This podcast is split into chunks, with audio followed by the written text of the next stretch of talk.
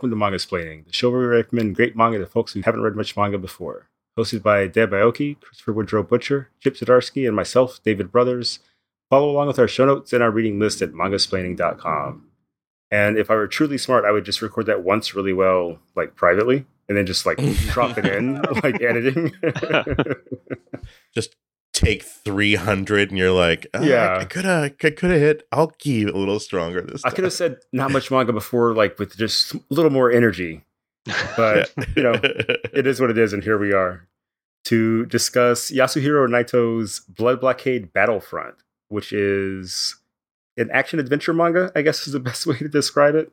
I'm going to go ahead and just read the back cover copy and then get into kind of my pitch. Three years ago, a gateway between Earth and the beyond opened over the city of New York. In one terrible night, New York was destroyed and rebuilt, trapping New Yorkers and extra dimensional creatures alike in an impenetrable bubble. Now, New York has been rechristened Hellsalem's Lot, a paranormal melting pot where magic and madness dwell alongside the mundane, where every form of human vermin gathers to exploit otherworldly assets for earthly profit. That's pretty good. Now, someone is threatening to breach the bubble and release Hellsalem Lot's horrors, but the mysterious super agents of Libra fight to prevent the unthinkable. Trigun creator Yasuhiro Nightow returns with Blood Blockade Battlefront, an action packed supernatural science fiction steamroller as only Nightow can conjure. That's more or less what this is about. I think I pitched it as kind of what if the X Men's Inferno just kind of kept happening, but all of like oh, the Oh, yeah. mundane stuff. I pitched it that way because a lot of what I enjoy about this manga, which is very much about like otherworldly, like end of the world, apocalypse type stuff, is a lot of the mundanities, like how the main character ends up on kind of a team of super freaks by accident, or like the kindnesses that are shown him in the first couple chapters, the bullying, all the stuff I like about this are the very small human moments, like the interpersonal characterization type stuff. The bigger monstrous type stuff is also very cool, but I laughed really hard when they revealed that the picture that he was using as a reference to find out who the character was was upside down. Yeah. Super funny. And that kind of set the tone for the series for me. And I think because of that, I thought this might be a more fun first read for Mangasplaining than Trigun, which is like a little more serious, a little more straightforward of a Western. This one's wacky in a way that I honestly can't tell how the gang is going to feel about it. Mm. So I'm stoked for this one. and we're gonna start. I don't remember who I started with last time. I feel like I usually start with Chris, so we're gonna start with Deb this time. Deb, what did you think of Blood Blockade Battlefront Volume One? I gotta say that uh, at, at first I was really angry at this. Classic Wow. Mangasplaining intro. wow. but it wasn't Yasuhiro Nightow's fault.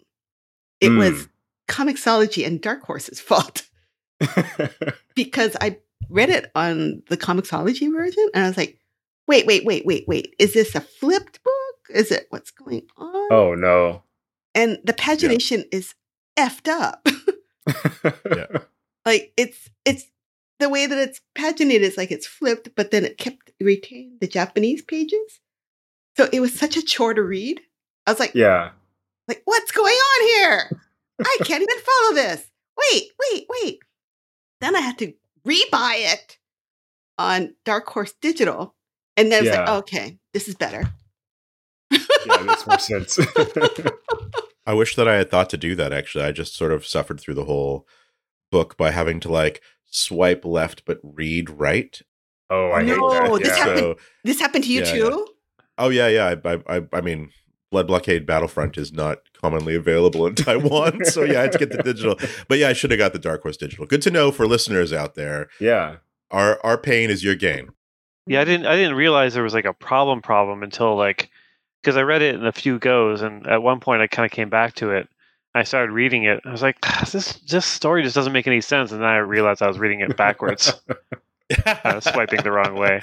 Oh, Because you were my swiping like it was manga. That's Yeah. great. Yeah, yeah. We fully Oh, broken you. You, you have fully broken me. Oh my god! I thought I was the only one who was suffering like this. oh, But I didn't even click that it was a thing. Oh. Yeah.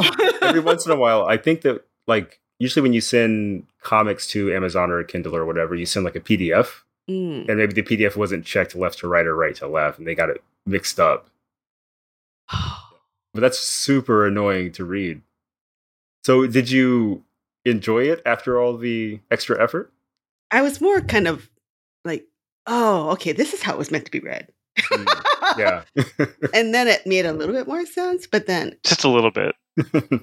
but the denseness of the book made it difficult. Yes. Mm. There's a lot of stuff going on. Don't take this the wrong way. It reminded me of American comics because because it took me a while to read it, even on the right way around. Like, wait, what's going on? And wait, why is he the only one who can see the monkey?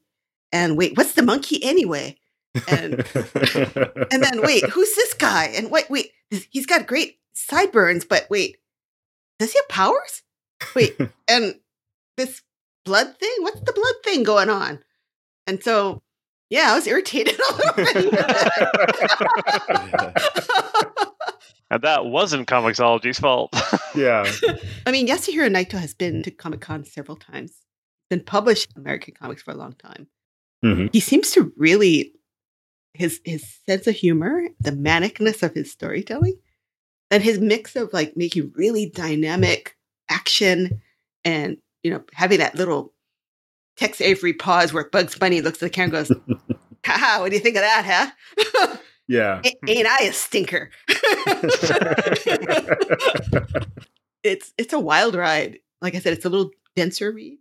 hmm He slams in a lot of characters, a lot of world building all at once in this first volume. And he assumes you're you're in, you're down, you're in for the ride. Absolutely.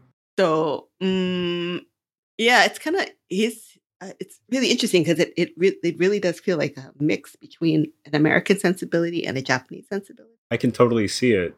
And Nightow's been very vocal about how much he loves Todd McFarlane's Spawn. Oh, Ah. There's not as much of it in this volume of Blood Blockade, but when he draws like capes and cloaks and things like that, like Hmm. Vash is very much like a post Spawn character at one point and over in Trigun.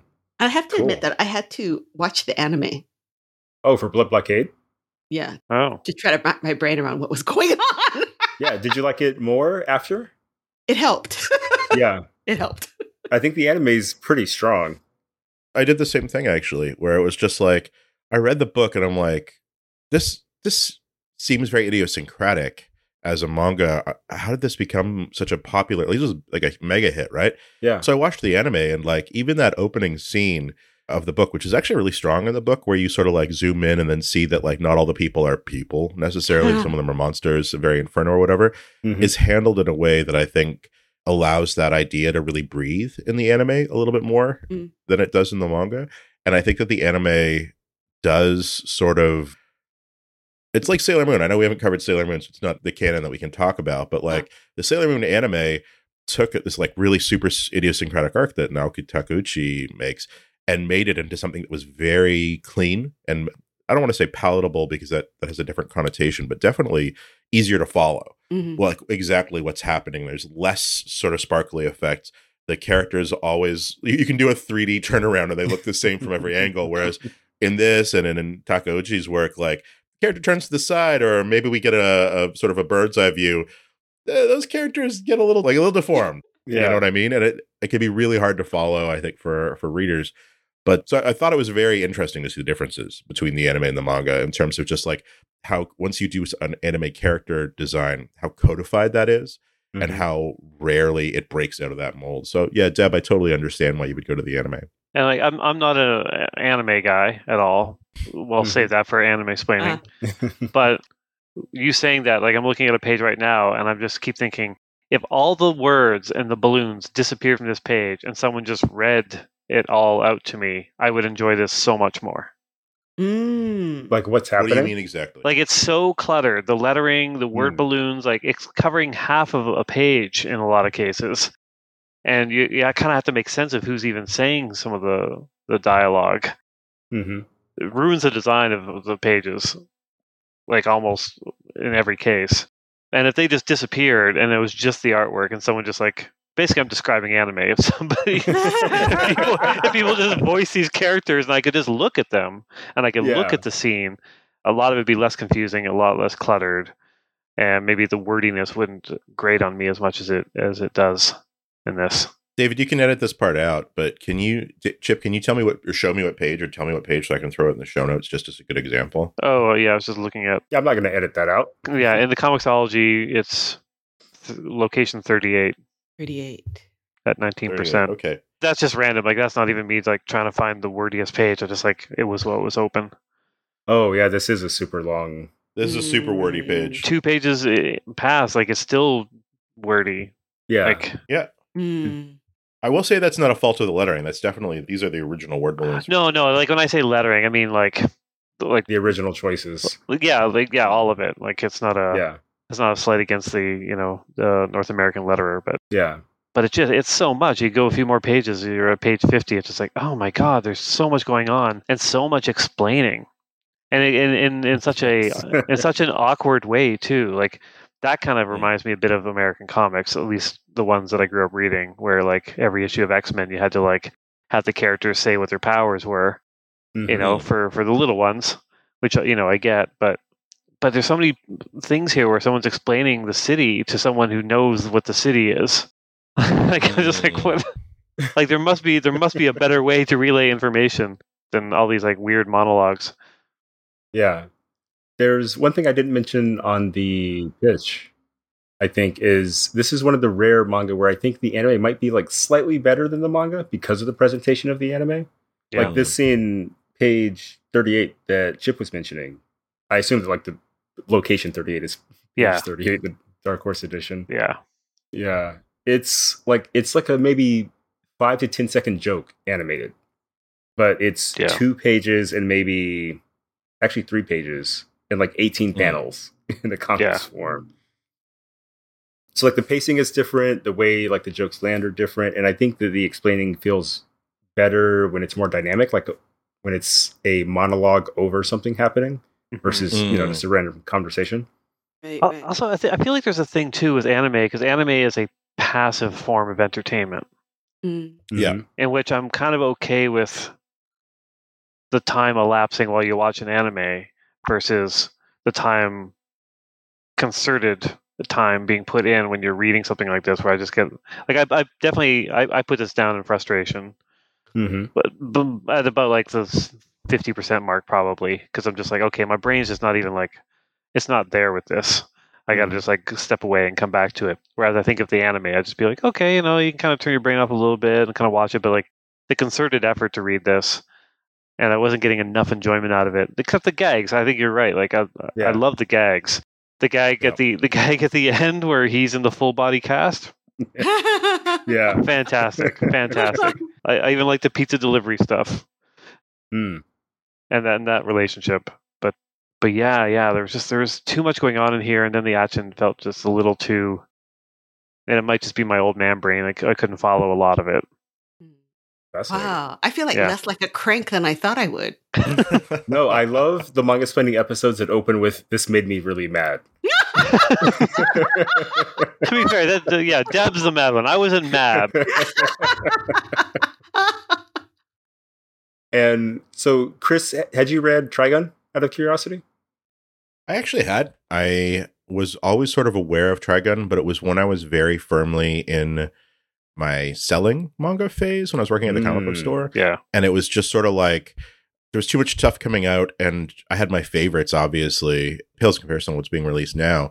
So it was like I was always aware of what was happening in Trigun and how to sell it and you know whatnot, but never was never a, a super huge fan of the series. Like a lot of people around me were like a lot of buds were were really big fans.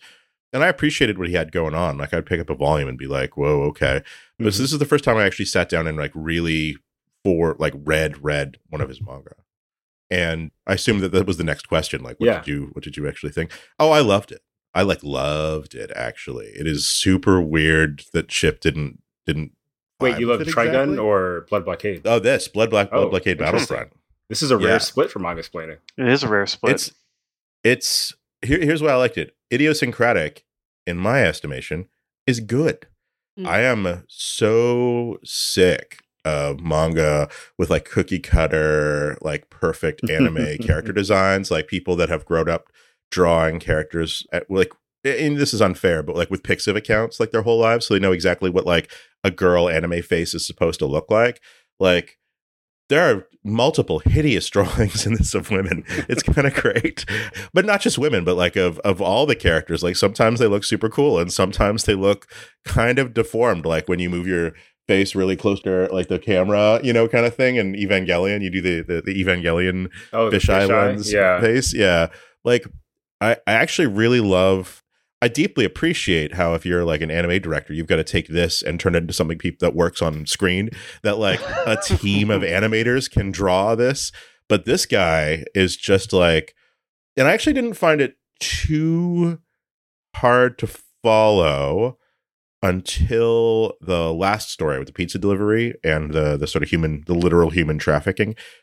that one I actually thought, okay, he's kind of this dude's up his own ass a little bit on these pages. Like a lot of them don't like you literally can't read them. Like you can't read what's going on in the last story in this book a lot of the time.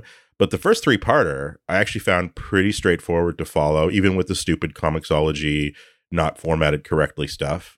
And I really liked a lot of the art. I liked that it was daring Mhm. and had a lot of choices. And I liked the story. The gags are actually great. The monkey gag is actually top level dad joking, Wait. so good. Which monkey gag? Sorry, the monkey Oh, Or the gateway was unlocked by the monkey. It was just like that was one that was the one time where I was like, man, he's really he he spends like here's the villain spend two pages on how upset that this gag was ruined for him was. And I'm like, oh, you're really, really explaining this joke because you don't explain anything else in this book, but you're explaining this joke probably because it's like an English joke. So the Japanese readers would have really needed some like Bit of work Here's what a in. monkey is in English. Yeah. But no, I actually really liked it. But I couldn't actually figure out what was going on in the last story with like the blood and the thread and the whatever. It was it was all like it was like it was very X-Men like. It was very like, I've done everything I can do. It's up to him now. I'm going to go into a coma. And you're just like, all right, that's the last story. That's and then when you find out what it is, what he actually was doing, no spoilers, you're like, oh my God, that's actually such a good, weird ass use of a superpower, right? yeah. Like there's some Yeah. good, weird superhero shit in here that I am totally down for. Like it, it scratched that itch for sure. Yeah, I I the things I didn't like about it were probably always felt like concessions to the manga and anime ness of it, like the intended audience. Like I think this was a ran in one of the Jump magazines, and I'm not not 100 percent sure on that. We'll we'll look it up, throw it in the show notes. But there's some stuff in it that was like a little bit. Hmm. When you say something's really manga y, you have to take the good with the bad. I think, and I was thinking about this before I started reading because I had downloaded. Well, I'll just I'll spoil it. I downloaded and I purchased Crying Freeman. oh yeah. We were talking about Crying Freeman on the Tokyo Scout episode with Patrick Macias and, and Matt Alt. And it's like, oh no, Pat, you know, that's because like none of Bronson's like work is available right now. Like, and it's like, mm. well, that one was available digitally, but a lot of the other stuff had gone out of print. And I was like, oh, I'm gonna read that and see if we can make it a Mangasplaining pick. And I started reading it. I'm like, oh my god, this is this is manga e Like this is manga. There's like you, you're doing this stuff thinking that this is the end product, that it's never going to be anime. It's never going to be, and it, like, it ended up being it. But like, even that was like, it looked like moving manga as opposed to as opposed. To Sorry, what made it manga e? There's something about putting stuff down on the page where you're like, when you when you slap ink down on the page in a certain way, and when you tell the story in a certain way, it just feels like I'm tempted to say more old school because I, I I grew up watching manga and anime in like the late 80s and early 90s and then sort of went from there. But it's not that. It's just like when the end product of your creativity or when a, of a mangaka's creativity feels like it's the thing that you're reading rather than maybe there's going to be an anime or a, a, a movie or a live action drama or whatever down the road when you're like not filing the weird edges off of your work and you're Mm. telling the story the best you can in the medium that you're working in that feels and you're idiosyncratic as hell and it's got all your weird shit like this has like puns and dad jokes and like weird characters screaming out their moves as they do them like everything that Nightow Sensei likes is in this book. Like Yeah. I to Chip's point, there's too much of it. Like I agree with that. Like it is this is all too much. Man, I'd always rather have too much than not enough. I'd always rather have I'm eking out this shit so that I, if it goes to series, I can have 27 volumes or 30 volumes, and that's what this feels like to me. Yeah. I don't I don't know if I could defend it better than that. I like the Crying Freeman point quite a bit because one of my favorite dumb twists in comics ever is in Crying Freeman, and I think that they commit to this bit so hard that it like it kind of speaks to what you're talking about. Where imagine like a giant empty warehouse, like in a crime movie. There's six Hmm. guys in a huddle talking about how they want to kill their boss. Like, Love it, Like a love bigger it. cut, more drugs, blah blah blah blah blah. There's a very small pile of like fish in the side of the warehouse because it's like a, a fishery, let's say. These guys are talking. They have a plan. They're like, "Oh yeah, we got to hire so and so." The fishes like shiver. The guys look over, and their boss stands up from the middle of this pile of fish, which was less than six inches off the ground. I got to stress. In a white suit, white hat, perfectly like clean, and intimidates yeah. them. And it is i incredible because you're like, you don't think like, wait, how did he get under there until you finish the chapter? You know, like you're so wrapped up in their idiosyncratic nonsense that it's perfect. Mhm. Yeah, 100%. yeah. I totally I totally agree with you. And like that kind of like crazy ass manga stuff Yeah. is what attracted me to the medium at first. Like people just Mm. going all out with like I've got an idea and it clearly wouldn't work in in live Yeah. action. he, he can't be buried under 6 inches or it would be in live action when it happened it would be a gag, right? And in Yeah. this it's it's deadly serious like oh shit the boss and is drawn here, we were realistically, planning like murdering him. Ikegami is Oh, kind of yeah. a John Romita kind of artist, you know, and Mhm. he's Yeah. in that Okay. kind of realm of handsome dudes, very beautiful women. Yeah. And it shouldn't work, and yet it does. And that's part of the beauty Yeah. of that kind of manga and kind of buying into the world the manga is trying to sell you on sometimes. Mhm. Mm. Because I agree, this one is very dense, Mm. and it's funny because I feel like this is this is better visual storytelling than what was in Trigun, his previous Oh. series. wow. Really? I think because he simplified his line work a lot. It used to be much more scratchy, more obviously hand drawn, Mm. bigger panels with more abstract things happening in them, like someone thinking about something and things happening versus like a an, a physical action happening. So this is like his mainstream approach to Mm. comics making, and somehow it works. And That's I wild. think, I think his ideas are strong enough that it's still connected with people. Like even with the density, there is there are a ton of words in this thing. Like the character designs, everyone looks cool and like the start of a different anime. I feel it's like the an Avengers kind of thing. Yeah. Like the Oh, Blood Guys yeah. one deal. Chain Sumeragi is she's a werewolf who can decrease how much people can notice her. Like that's her superpower Mm. until she becomes like a quantum phantom and can sneak into things. Can you even hear yourself now? I can't. and everyone's like, "Oh no, like she's a werewolf. We got to be very careful." There's all this stuff in here where if you explain it, it kind of stops working a little bit. yeah. But in the moment, it can be very touching or funny, like the upside down head thing. It's such a like simple gag, Yeah. but so good in the moment because it's ramped up so high. Volume two or three, I think. I think it's volume two. Has a chapter called "Don't Forget to Forget About Me," about a kind of mushroom-looking character. He befriends Leo Watch, the main guy, but when the mushroom guy gets stressed, he puts out spores that wipe your memory. So Oh. he's homeless. He's always trying to beg for hamburgers from people, and people are like abusive about it. But he befriends Leo Watch. They have their- a little thing, and they bond over their love of the artist Ron Jamita Jr.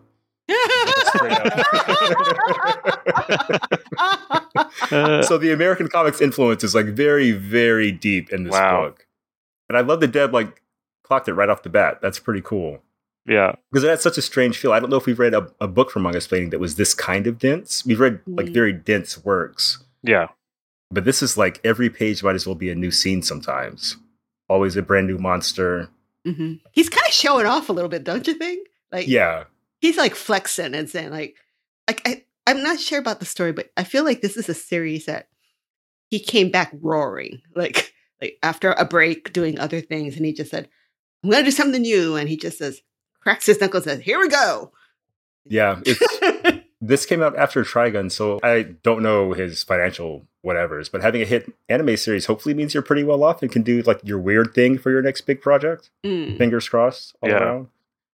And this feels like the weird thing that he wanted to do. Because there's just so many different weird angles. There's the Secret Society of Monster Hunters, which I don't think they fully explain in this volume. No, Yeah, they fight. No, they don't. they do not. yeah.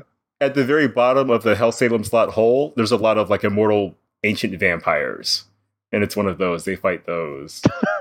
Because I'm looking at his the history of his work, right? And it's like yeah. Trigun, and then it was 1995 to 97.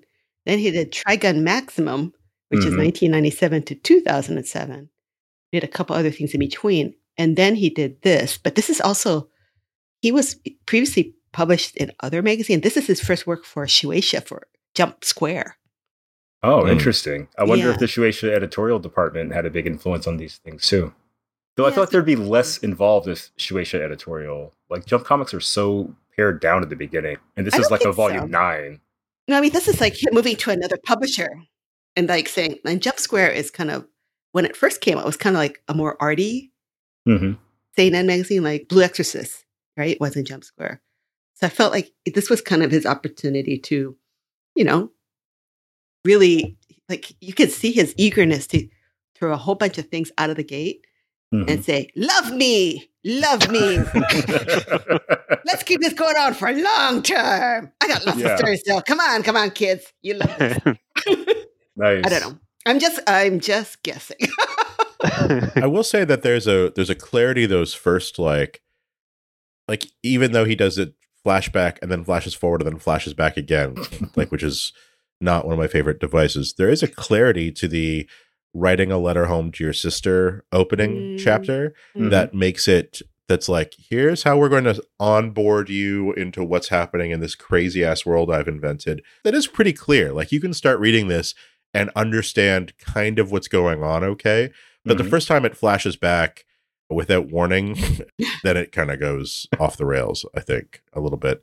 But Yeah. he it's it's funny that you said that because this is like this is after he's done looks like maybe 20 volumes of manga. This is the like this is the volume 21ish kind of a thing. So like he is he has put out some pages at this point. Like he's done his his thousand pages uh, of work to get to this point, which I think is, or at least four hundred anyway. He's done which I three think is really Akiras, which is fine.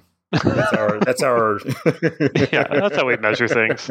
if the Wikipedia entry is, is accurate, Mhm. then basically he took a two year break between Trigun Maximum and this.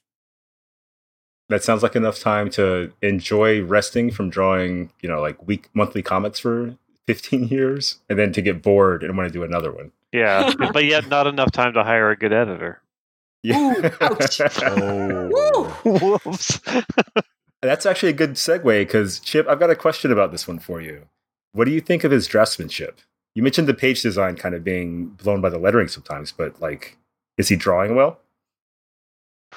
Sometimes, Mm. like he's he's pretty hit or miss. There are some drawings where I'm like, what? Like, is this the same person doing it? hmm And his like his paneling is sometimes a little unusual, and Mm. with added panels and beats that don't really help uh, things. hmm Like there's, there's clearly stuff he quite enjoys drawing. He enjoys drawing the monsters, and he enjoys drawing the city. Actually, like one one of my favorite like visuals in this, maybe my favorite visual is the building being sliced. Oh, Yeah. yeah. Oh, yeah. Like it's That's a, it's, it's a really really cool shot and really well done. Yeah, but like I, I'm I don't know. I've got again. This is like a random page that I just happen to have open, hmm and location 139 in the Comixology, Hmm.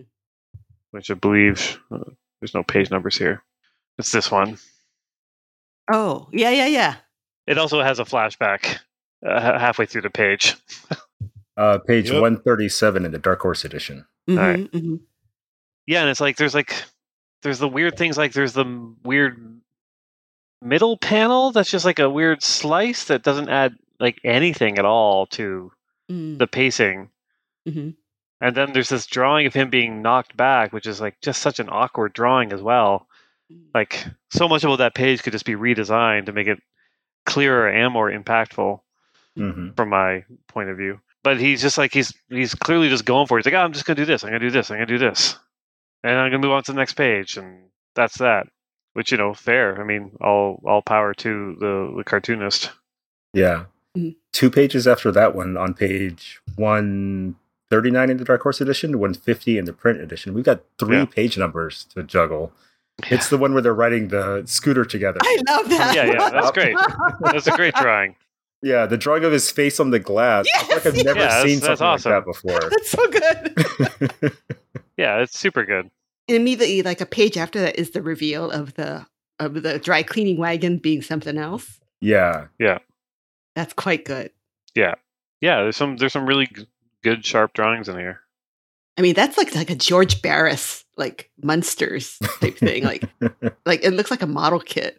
Like Yeah, it does look like a model kit. It does, yeah. Yeah, I appreciated Chris's point about how the anime has to balance all of these disparate interests of Nightow's and make them one thing. And I think it does like an admirable job. I would think I would say if you enjoy the manga, you should definitely check out the anime. At the very least, listen to its hit closing single, which seriously took Japan by storm. seriously, I didn't know that. Yeah, it Hmm. was Sugar Song to Bitter Step. It was probably Sugar Song to Bitter Step. Anyway, it's very jaunty and bouncy and friendly. Wow. The ending credits are them kind of dancing in front of a theater, like all the characters, all the enemies and things come out. of it. Oh my God. Yeah. So like they created a vibe that's not necessarily there in the manga. So they feel almost like two different things rather than adaptation and original hmm. work. Because one issue I have with a lot of adapted anime, let's say, is that it's never as good as the original manga. yeah, Like the space I have to read, like for my imagination to work as I read, is sometimes much, much greater than following someone else's imagination, let's say, even if it's like a hmm. very good adaptation. Hmm. And the idiosyncrasies in this, I think because they were so weird and so disparate, that I got hooked in a little more than Chip and Deb did. I was like, okay, where's he going to go with this? And the answer was almost always like nowhere. So it's exactly like Chris Claremont X Men then. Yeah, it's very much. Yeah. I'm trying to think of how I can discuss the last volume without spoiling it. It's a story that goes on forever, but in a positive way. Okay. Like the framing of the last chapter is another letter to his sister where he's like, hey, you know, I've been here a while. Life is good. And it's like, oh, that's closure. But you're like, well, it's not really closure because I don't know if you earned it necessarily. but there were 13 volumes between now and the first time you did this. So I appreciate, you know, the, the Yeah. formalism. but he's done two restarts of this series. He's on the third now. it's still going, right? Yeah. Yeah. yeah. This says Blood Blockade Battlefront Repeat. That was the That's the new one because it says started in 2022. Oh, yeah, we don't have that one. We need Dark Horse to do me a favor. Dark Horse needs to reprint these. And San Diego's coming up. Yeah, Yeah, maybe they'll. let's go bug our pal Michael Gombos. people love that at conventions. I Licensing know. requests. Oh, yeah, yeah. you would appreciate the slide I have because he's going to be on the manga publishers panel that I have. Mhm. The, the que- any questions panel says, please, no questions about if we're going to license anything. if we haven't announced it, we can't talk about it. Yeah, that's always. yeah, yeah. It's very obvious. There's a secret thing there because that's just them making the request. It's not a Mm-hmm. question; it's a request. It's to let them know that I am also interested in this. Take that to heart. Put that in the back of your head for when you get back to the office. Yeah. I want everyone to boo those people. 'Cause It's like, boo, you wasted a question, boo. But they don't. But they don't. So I just checked it. and We actually only got the first ten volumes of Blood Blockade Battlefront in English, and then volumes the ten of the sequel, and then the ongoing series or the third volume right now. We haven't gotten English yet. So David, there's so Oh, much yeah. more Blood Oh. Blockade Battlefront to come. You're so lucky. But yeah, that's. I'm going uh, to say that as someone who like reads ahead, like I- I can't wait to see what's going on. This looks like a pain in the ass to read in Japanese. Like, How I don't think I looks could like deal. it's pretty complicated. Yeah. like there's so many different languages and big kind of special moves that have random languages just because. Yeah, I, I'd believe it. Hmm. you know, I, I do appreciate the part where like they have the, you know, the guy makes their killer move, and all of a sudden there's five or six giant blocky kanji, very complicated looking kanji to show this is badass. Yeah. Even better in the anime. It's got sound effects. But so, did anyone make it to the author's note at the end? Yeah, yeah, it was Mm. fun. What did you think? Uh, I thought it was interesting that this is the volume. This is the series where he started drawing digitally. I think that might be might account for some of the difference between the scratchiness that you were talking about and then the sort of the cleaner look that he's got here is that he started drawing digitally here. Mm-hmm. Other than that, like you know, it was a fun little author's note, and it put the art into a different context for me. I think in terms of like he was he's definitely trying some stuff here. I kind of it kind of made me want to jump ahead to volume ten and just see if the art had changed at all as he got more comfortable with the digital tools because anytime there's like a standalone illustration in this it's really good like really solid like the bus or the uh, the human trafficking van that deb called out that looks like a model kit but a lot of the panel to panel stuff that that chip mentioned is a little bit weird at times let's say Mm-hmm. so i'm curious what volume 10 if it's just like no no he was just in that he was perfectly formed in volume 1 as far as he was concerned and he just went for it but uh, i would love to see volume 10 and, and sort of see how that uh, how that changed Yeah. I would say volume 10 has a lot fewer panels per page on average. Maybe like three or four instead of, you know, like eight to 12. And it makes a difference in the storytelling for sure. There's more room for the jokes to breathe and that kind of thing. Hmm. There's uh this is a small spoiler, but he meets his sister. Like she comes back around. Okay. It's like a kind of a decent little drawing, but then It's cool that iPhones exist in this world. yeah, Oh, okay. and that's his reaction to finding out what she tells him. Yeah. That's uh, Yeah. beautifully grotesque. So I think he he keeps trying new things in interesting ways, and that's definitely something I really enjoy about reading books like this that are so idiosyncratic, that are kind of Yeah. like just a step off the mainstream. Hmm. So I'm, I'm th- uh, I got a question about that because like Yeah. obviously I don't know I still don't know enough about manga because uh, as I was reading this I'm like it felt to me like this feels very mainstream like everything about it kind of felt very safe to me because it's like it's still like this w- this young shonen protagonist who stumbles into this thing Mm-hmm. there's like a secret society and like every there's the badass girl the one Yeah.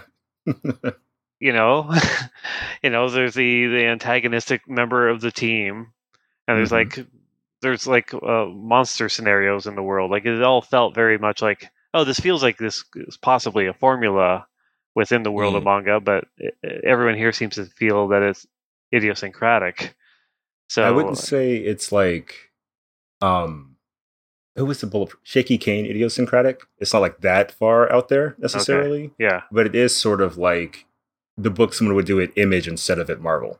Kind of Okay. idiosyncratic. Mm. or is it maybe it's idiosyncratic in the sense that like Claremont's X-Men was idiosyncratic within the world of Marvel when it came, started to come out Yeah. definitely because this does hit all those points that you were saying but it's also it's a less smooth work than naruto let's say. Yeah. Yeah, where naruto absolutely. hits those marks they're like we're aiming here here here and here. Yeah. Nightow's kind of like well i'll, I'll have the hot girl but like she's kind of be kind of a dick to my main character and the other characters. Yeah.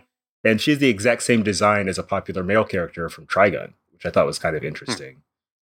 So i think maybe it's someone's attempt at mainstream but like they can't really hold back their true sicko on the inside You were mentioning editing earlier, Chip, and I think that that's maybe the editorial hand is the parts that feel like this is yeah, as you describe it, this is absolutely a, a like older shonen, you know, seinen kind of a story in that way. It's like there is a character that looks and acts a little bit like how the reader would probably look and act in this situation, but they've got a hidden power inside them that makes them actually Yeah, secretly yeah. the most powerful character. Like that kind of thing. Absolutely. But I think that that's like, those are the bits that make this a book that could be published by Shueisha in Jump Square. yeah It's like, you've done this thing that's like Mhm. deeply weird, and all the stuff that you're into is kind of creepy and weird as well. Here's what we need from you in order to make this a book that we can publish. yeah And I Mm. think it's those things because as soon as that groundwork is established, like that framework, he pushes outside of it and starts doing just grotesque monster deaths and crazy. Like Yeah. half a monster is running around being gross and like murdering people as much as he can. Like that's the kind of stuff that I think he would like to draw. The like Todd McFarlane, you know, violatory, like Yeah. You know, violent stuff. And like here's the here's the framework we've got to get you so that it can exist in this magazine so our readers understand what you're trying to do and i think Yeah. that's what editorial is in a lot of my experience in Japan Mm-hmm. in these kind of magazines. If you want to do something outside of that, you go to a different magazine. And I think that that's, and every magazine also has its own flavor of like what is acceptable, what is Yeah. like, I've really been doing a lot of research trying to figure this out on in one of the day jobs. It's really interesting. I know Deb has been looking at it too. It's like what makes this a Shueisha shonen title versus a Kadokawa shonen title versus a Kodansha shonen title. And like you could see the slider move. You know what I mean? And it's again, you don't you haven't read obviously as much manga as the rest of us are forced to. so it's probably less apparent, but like th- that's I think where the dividing line is Yeah. in terms of what you're talking about. Yeah, I'd be interested to know if it's like the editor or just the instinct. Like if you Hmm. know, like if I know I'm pitching something to Marvel or DC, I know what needs to be in that pitch to sell it to them, even if I am sliding in like a weird thing. Like the manga market seems very much like, oh, you need the young protagonist and blah blah blah, and maybe there's, you know, the badass characters. Yeah, how much of that is just the anticipation of the author as to what the, Yeah. the magazine and the editor are going to want, and how much it's just the editor being like, "What? You just pitched me a thing where it's just this monsters and there's no characters. You need to have characters." Do you feel this is more or less out there than Chainsaw Man? um, I, I think Chainsaw Man felt more interesting to me Mm-hmm. and better told. Mm. That's fair. Yeah. Yeah, there's there are a lot more ingredients in here, but I don't think that necessarily makes for a better dish. You know? hmm Mm. I would say it in terms of like being mainstream adjacent, like Chainsaw Man, let's say is a one on the scale, and and everything in between. This is like a 0.6 Chainsaw Man for me. Okay. And it's very weird, but it's not pushing it quite as hard as Chainsaw Man does. yeah, yeah. just by virtue of like where Chainsaw Man runs versus where this runs. This does feel safer in that sense. So I can I can kind of see what you're getting at. With I, the, I would uh, guess there's about a feel. 30 year difference between the two creators, too. Yeah, that Yeah, too. in Yeah, yeah, yeah. absolutely. yeah, in No. terms of what they want to do in comics and what they you know believe comics are capable of, there's totally a perspective difference there. Yeah. Man, yeah, Can I can I say my yeah. favorite Blood Blockade Battlefront anecdote?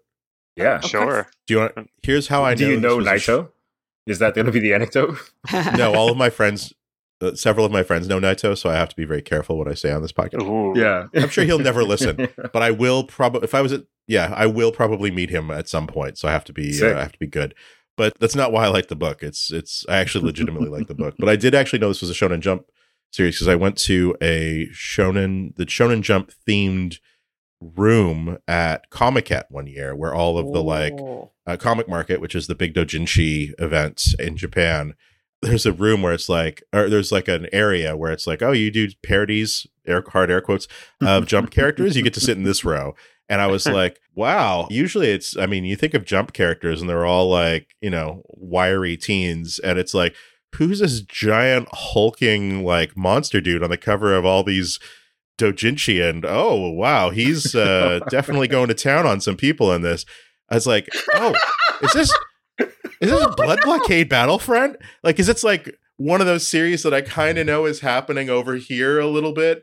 Yeah. Yeah. It's like this guy's in. Ah, I wonder if. I, and I open it up and I'm like, oh, he's not drawn quite as big as he is in the Dojinshi. I guess. Yeah, it's probably probably stick with the Dojinshi. But like, yeah, my first real encounter of being like interested in the series was like the very hulking way, let's say, that they drew uh, Klaus from this book in, Klaus in the Dojinshi. And how just how many dojinshi feature because he is does not look like a jump character at all and especially not the way they're drawing and they're they were like oh this is something a little bit different actually. Let's let's really hook into this. And everything from like very like almost like gay manga gay comic kind of stuff to like making him very wispy and like yaoi bl and like whatever and like yeah. oh like it's One it's size fits awesome all. it's awesome actually the way they draw them, let's say one size fits most okay. leave that there Deb, It reminds me of like like you watch the porn version, parody version of a movie.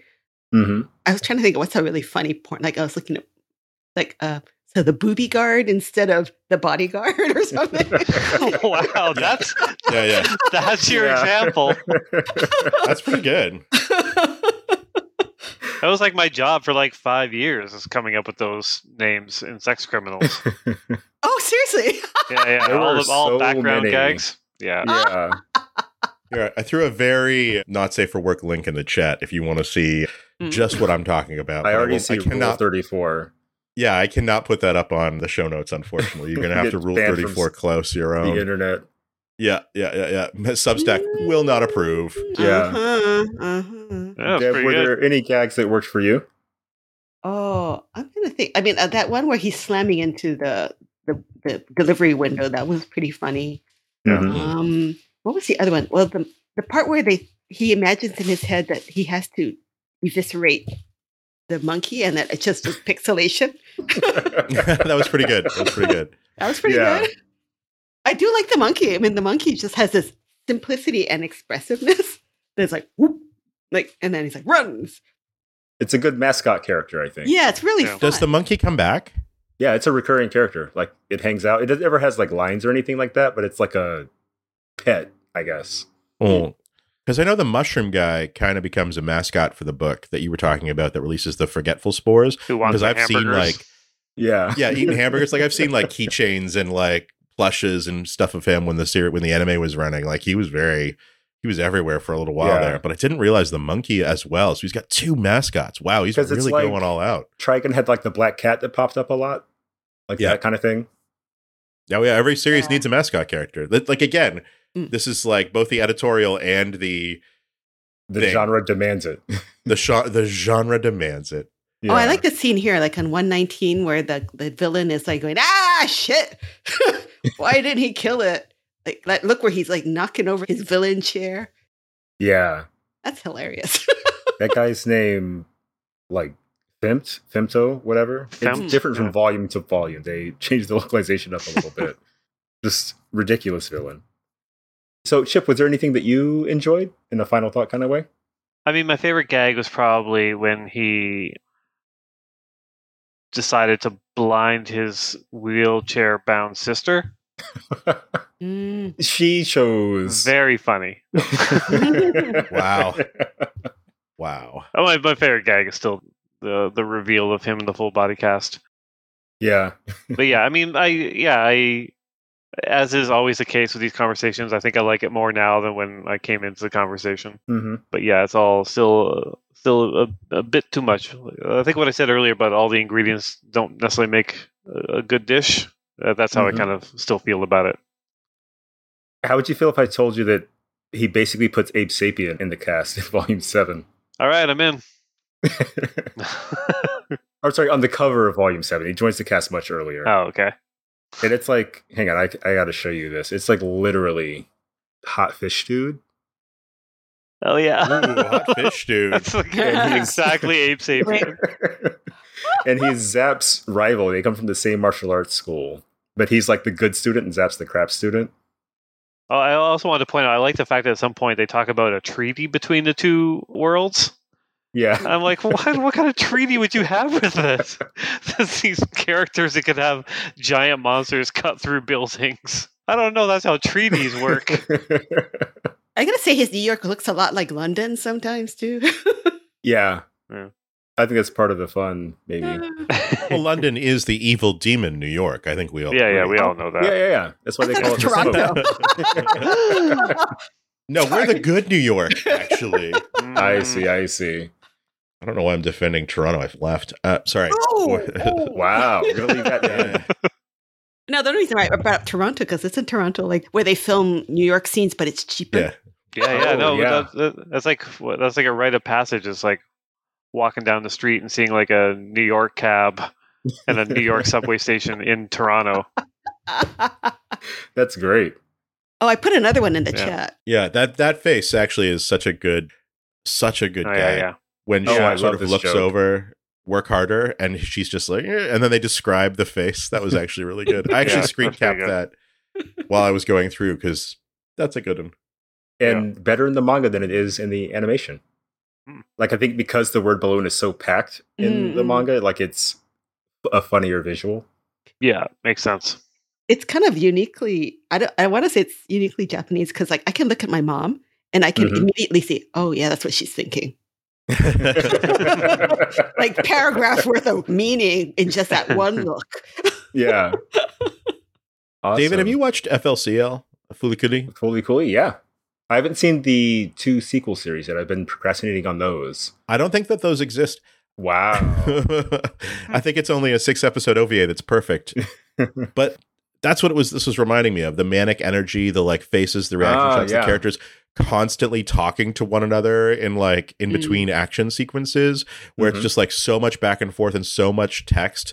And Fooly Cooly is an anime, if you it's by uh, Gainax, but it's like it's an anime that has in Japanese subtitles that go along with what the characters are saying at certain points because so much information is being like vomited at the viewer like it's really trying some some crazy shit and this this reminds me of that just Yeah. like constantly going and the music just kicks ass pillows forever but I could totally see that, not influence, but that parallel in this. Yeah. yeah i don't think it's an influence at all but it's like that's the kind of manic energy that a lot of anime used to have when i was growing up Mm-hmm. sounds so old but like thinking about like characters sort of like chirping at each other and even talking over each other sometimes Mm. this feels very much like like that like a product of like and FLCL sort of felt like the last anime that i watched that was really like that that really hit in a good way and was maybe like the the zenith of that kind of storytelling of like young people doing stuff that felt super important and like end of the world end of their world kind of stuff you know what i mean like Yeah. yeah so there's definitely like maybe that's the energy is like there's just this like he really is 30 years 20 let's 20 to 30 years different space than fujimoto sensei who does who does chainsaw man and i think that there's just a different sensibility here but i absolutely vibe on it not to immediately move us to final thoughts but i think that's my final No, thought yeah, I was going to ask if that was your final thought. yeah it really is i think it's just like this has a vibe that really hits for me and i think if you especially if you like manga and anime like you actually like manga and anime Mm-hmm. I think this will hit for you, but I don't know about it as manga for people who don't read much manga. I'm so sorry. nice, nice. Also, I forgot that they bring Venom into this as well, like just straight up. Of course. It's just straight Yeah. up Venom's in it. Yeah. wow. Let's get Chip's final thought and then Deb's final thought. Um, I think I already just kind of gave my final thought that it's it's not necessarily for me. I like the gags. There's some Mm-hmm. okay drawings, and there's too many ingredients. Solid. Yeah. Deb, what do you got for us? I'm going to have to read this again when I'm not feeling so angry at Comixology for making me buy two books. yeah, that's ludicrous. They should at least return it. Yeah, ask for a Oh, refund. yes. Yeah. but you know, I appreciate his uh, the energy that's going on here, and I like I I have one of his books, the pen and ink book, the D and Q. Oh Oh, jeez, yeah, yeah, it is there just you go.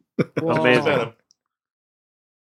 Book he has this how to draw manga book how to ink that's really masterful it's one of the better Mhm. how to draw manga books and it's unfortunately out of print but you can see in like how much he loves drawing and how much he loves showing action and stuff like that i would say maybe this particular first volume is a little bit too much of a good thing nice. That's very kind. yeah. but i'm curious enough now to maybe read some of the other volumes and see whether he calms down a little bit and doesn't try to jam so much in Yeah, I can recommend a couple of volumes that have interesting. Like, there's not really an overarching story necessarily, mm.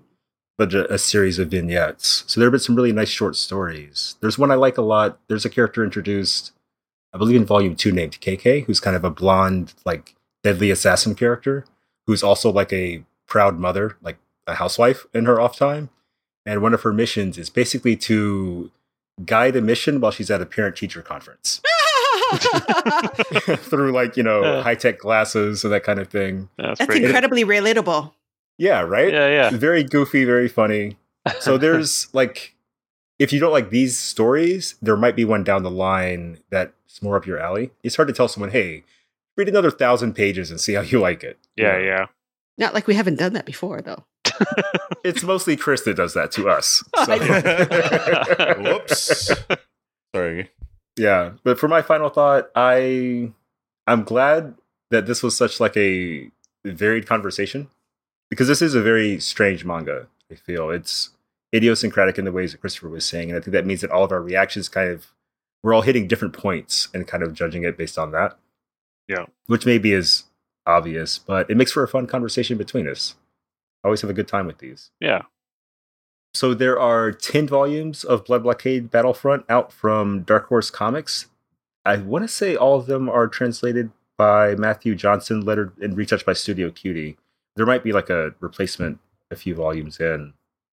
It's such a long running, like complicated series, you know, people get burned out. And then so there are 10 more volumes of Blood Blockade Battlefront Part 2. And then there's also a third volume of Blood Blockade Battlefront starting in Japan more or less in the last year or so. Yeah. That's correct? Yeah. Which is kind of similar to how Trigun went from Trigun to Trigun Maximum with like the Trigun anime between those two. Oh, and then there's a new Trigun that's way chexier. Oh yeah, Trigun Stampede, yeah. Man, that guy hopefully Nightow is very well off and can draw whatever kind of comics he wants without any kind of editorial advice at all. Maybe he does have that drawing set up with like the burlesque legs and like has him suspended. The I've never seen a mangaka with like a cool self-portrait. It's always like I'm a hideous freak. Check me out. I'm Baron Harkonnen. Does he, Yeah. does he live in Nakano? Because that's what it says in the end. Yeah, I think so. Huh. Mm. But cool. Maybe I have seen him. I I live in Nakano, sort of. Maybe I saw him on the street. I wouldn't even know it was him. he probably lives in one of the very like specific Mandarake shops in Nakano Broadway. Yes, yes. There's a whole beautiful apartment building above Broadway at the back, actually, like a really gorgeous, like mansion, like apart- apartment complex. Like, Mhm. who knows? Apparently, famous people do live there. Maybe that's where Nightow secretly lives. We will find out. We will travel to Japan on the Yes. planning jet Yes. just to check. Use Google Translate on our phones to like translate the names on the outside of the apartment building. Yeah. Don't do that. Don't do that. That's a bad idea. We're going to take a break and come back with some shout outs and then skedaddle. We will see you in a bit.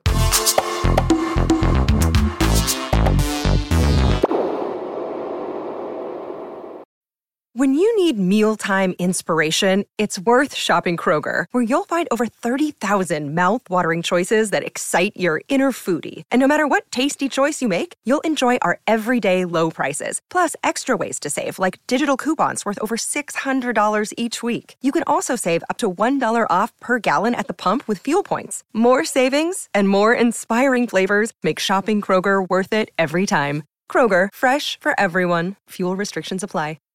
Save big on brunch for mom, all in the Kroger app.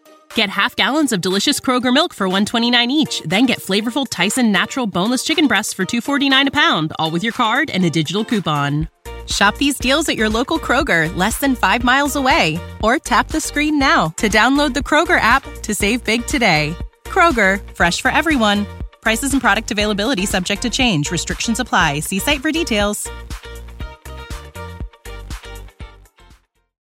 And we are back from yet another probably interminable commercial break. We've got shout outs. Deb, I think you've got a shout out for us this week. yes, once again, I am doing recency bias, meaning the last thing I bought. yeah. and that is March Comes In Like a Lion by Chica Umino. Oh, Oh, yeah. it finally came out. Yes. And that's why it's a shout out because it has been delayed and delayed and delayed. I was visited the Denpa booth and I bought a stack of books, and that was one of them. Mm. Basically, it's about a young boy who basically he's like a Japanese chess or shogi genius, and he lives on his own, and he's kind of dealing with some past trauma from his his parents have died. He was adopted by a, another family. There's a lot of tension in that family, and he decided to leave. And then he gets kind of adopted by another family of sisters who've also lost their parents. And it's just kind of both heartwarming and dramatic and full of very hungry cats who are very adorable. Mm, all right. Now I see the appeal. Okay. Yeah. it's a really charming series, and I'm so glad it's out. It's going to be a while till it's out in its completeness, but it the anime is on Netflix, and so it's something people have been familiar with for years and have been wanting to read the manga. So it's so nice it's, to see it's in good hands with Denpa. Definitely go out and buy it. I think it's worth a read. It's I think it's a little bit like Blood Blockade Battlefront in that the manga is way more dense and full of asides and full of little fussy details that can make it hard to understand a little bit. But Mm. it's a beautiful companion to the, if you love the anime, you'll love the manga. It's really nice. Nice. I remember I bought Umino Sensei. I was actually at a store, and they had uh, at a at a dojinshi store, tying it back, and I bought this like there was a there was like a notebook that had a like an oyaji, like an old man, like a fat old man character with like thick glasses on it, and it said "slam dunk" at the bottom, and he was like nude except for like a Oh, except oh, for shit. And I'm like, why? It's the why coach. Someone make a yeah, it's the coach from Slam Dunk and it's I I bought it and I looked it over and it was like, you know, it's by her. It's actually by you know, it's like her slam dunk fan dojinshi of the coach. Beautiful. And it's one illustration on top of a blank notebook. And it was it was like 300 yen and I had to buy it. So yes, that is tying everything back to dojinshi now because I just spent like 6 weeks in Tokyo digging through mandarakes. So yeah, it's Yeah. all it's Wow. all dojinshi all the way down. Um, Is that your shout out? That's pretty good. Actually, uh, my my shout out is because we were away for so long. I was away for so long. We didn't. We only recorded, I think, one episode while I was away. I actually finally got to have a physical copy of Okinawa. It's coming out August twenty second. Ah, it Hmm. turned out so good, guys. I'm actually really, really, really proud of how it turned out. It's a beautiful hardcover. We just, yeah, uh, Fantagraphics did an amazing job. It was such a great collaborative project. I'm actually super stoked about how it turned out. And obviously, as the as one as the project manager, Andrew was the editor on it. I noticed like, okay, for second printing, we got to change this and just this, but it's like little things, like it's like tiny little things that that no one is going to notice, and I feel really good about that. Actually, no spelling mistakes yet. We we read over that book like four times. It took six years, so we better have. But yeah, Nice. we'll see. But it felt really good to actually hold it physically because it's been something that I've been working on with Jocelyne and Andrew and, and and everybody for like six or seven years at this point. 2016, seven years. Wow. Amazing. Yeah, yeah. So it's uh, it's honest. It's honestly awesome that it's a real book and it's going to get distributed now. So that's my shout out. It's it's self self involved, but whatever. I like it. I recently got a book from work, you know, something printed and the samples came in, and I opened it, and the very first page, my eye went straight to the typo. So Yeah. I'm jealous of your experience. Yeah, I've done that. Chip, you're shout out free this week, right? Uh, you know what? I've I've managed I've managed to come up with one. All right. I don't think I don't think I've mentioned it on this show before. It's a show called The Other Two. Oh, on I? HBO, I think. Yeah, haven't. yeah. It's about a family where there's three siblings, and two of the siblings are much older than the youngest sibling. And the story is basically the younger sibling is Justin Bieber. Like Oh my he is like Okay. he's like a, he's like a teen he's like a teenager who just like all of a sudden just became like s- super famous like almost overnight. And it's about the older siblings having to deal with that. Like they are the other two, like wherever they go. And like what are their lives supposed to be? What are their careers supposed to be in the wake of their justin bieber younger sibling? And it's it's it's super sweet and it's funny. And like the, the first two seasons were like just kind of like pleasant watches and then the final season just came out and it takes it up a whole other level. It becomes like surreal and like wow. like super hilarious. Really? so Mhm. I, yeah. So i recommend that. Yeah and molly Nice. shannon is the sounds good. mom and molly shannon is just like Oh, a delight the wherever best. she goes Yeah. Amazing. So, yeah, yeah. that helps. Wow. Yeah, and Ken I like it. Marino's in it too, and he's always funny. Yeah. He was amazing at Black Monday, where he played twins. Oh yeah, they were great.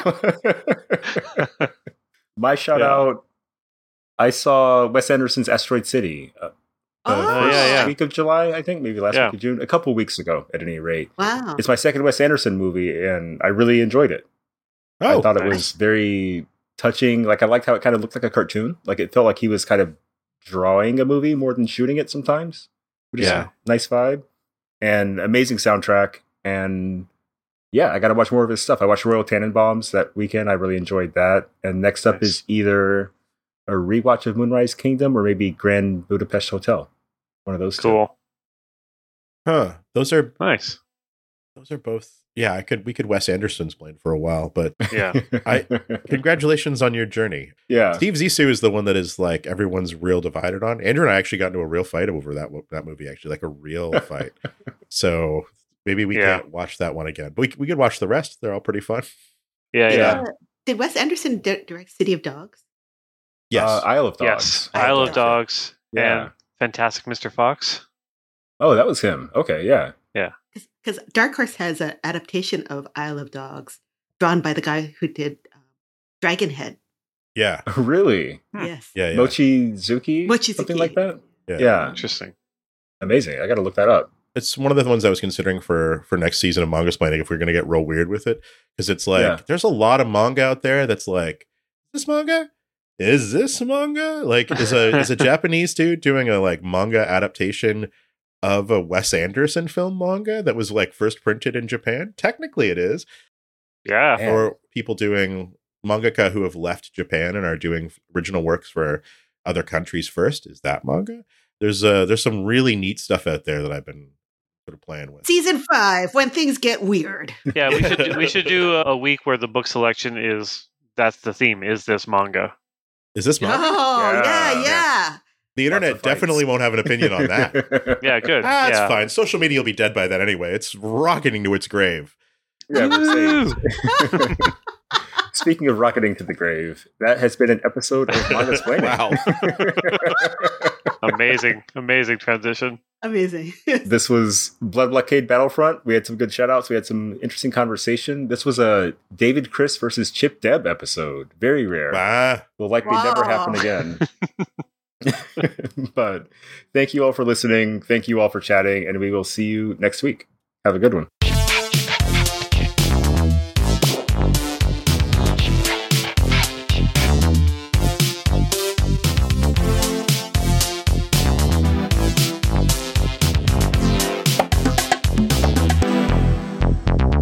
This has been Mangasplaining, episode number 104, Blood Blockade Battlefront. Thanks for listening. For our next episode, we'll be discussing the manga Goodbye Eri by Tatsuki Fujimoto. Want to pick up a copy? Consider supporting your local comic book and manga specialty shop. Find one near you at comicshoplocator.com or check out your local library for print and digital lending options. You can also follow along with our complete reading list at mangasplaining.com or check out our newsletter and digital publishing endeavor at mangasplainingextra.com. Thanks to DADS for their musical accompaniment this episode. When you need mealtime inspiration, it's worth shopping Kroger, where you'll find over 30,000 mouthwatering choices that excite your inner foodie. And no matter what tasty choice you make, you'll enjoy our everyday low prices, plus extra ways to save, like digital coupons worth over $600 each week. You can also save up to $1 off per gallon at the pump with fuel points. More savings and more inspiring flavors make shopping Kroger worth it every time. Kroger, fresh for everyone. Fuel restrictions apply. Save big on brunch for mom, all in the Kroger app. Get half gallons of delicious Kroger milk for 129 each, then get flavorful Tyson natural boneless chicken breasts for 249 a pound, all with your card and a digital coupon. Shop these deals at your local Kroger, less than 5 miles away, or tap the screen now to download the Kroger app to save big today. Kroger, fresh for everyone. Prices and product availability subject to change. Restrictions apply. See site for details.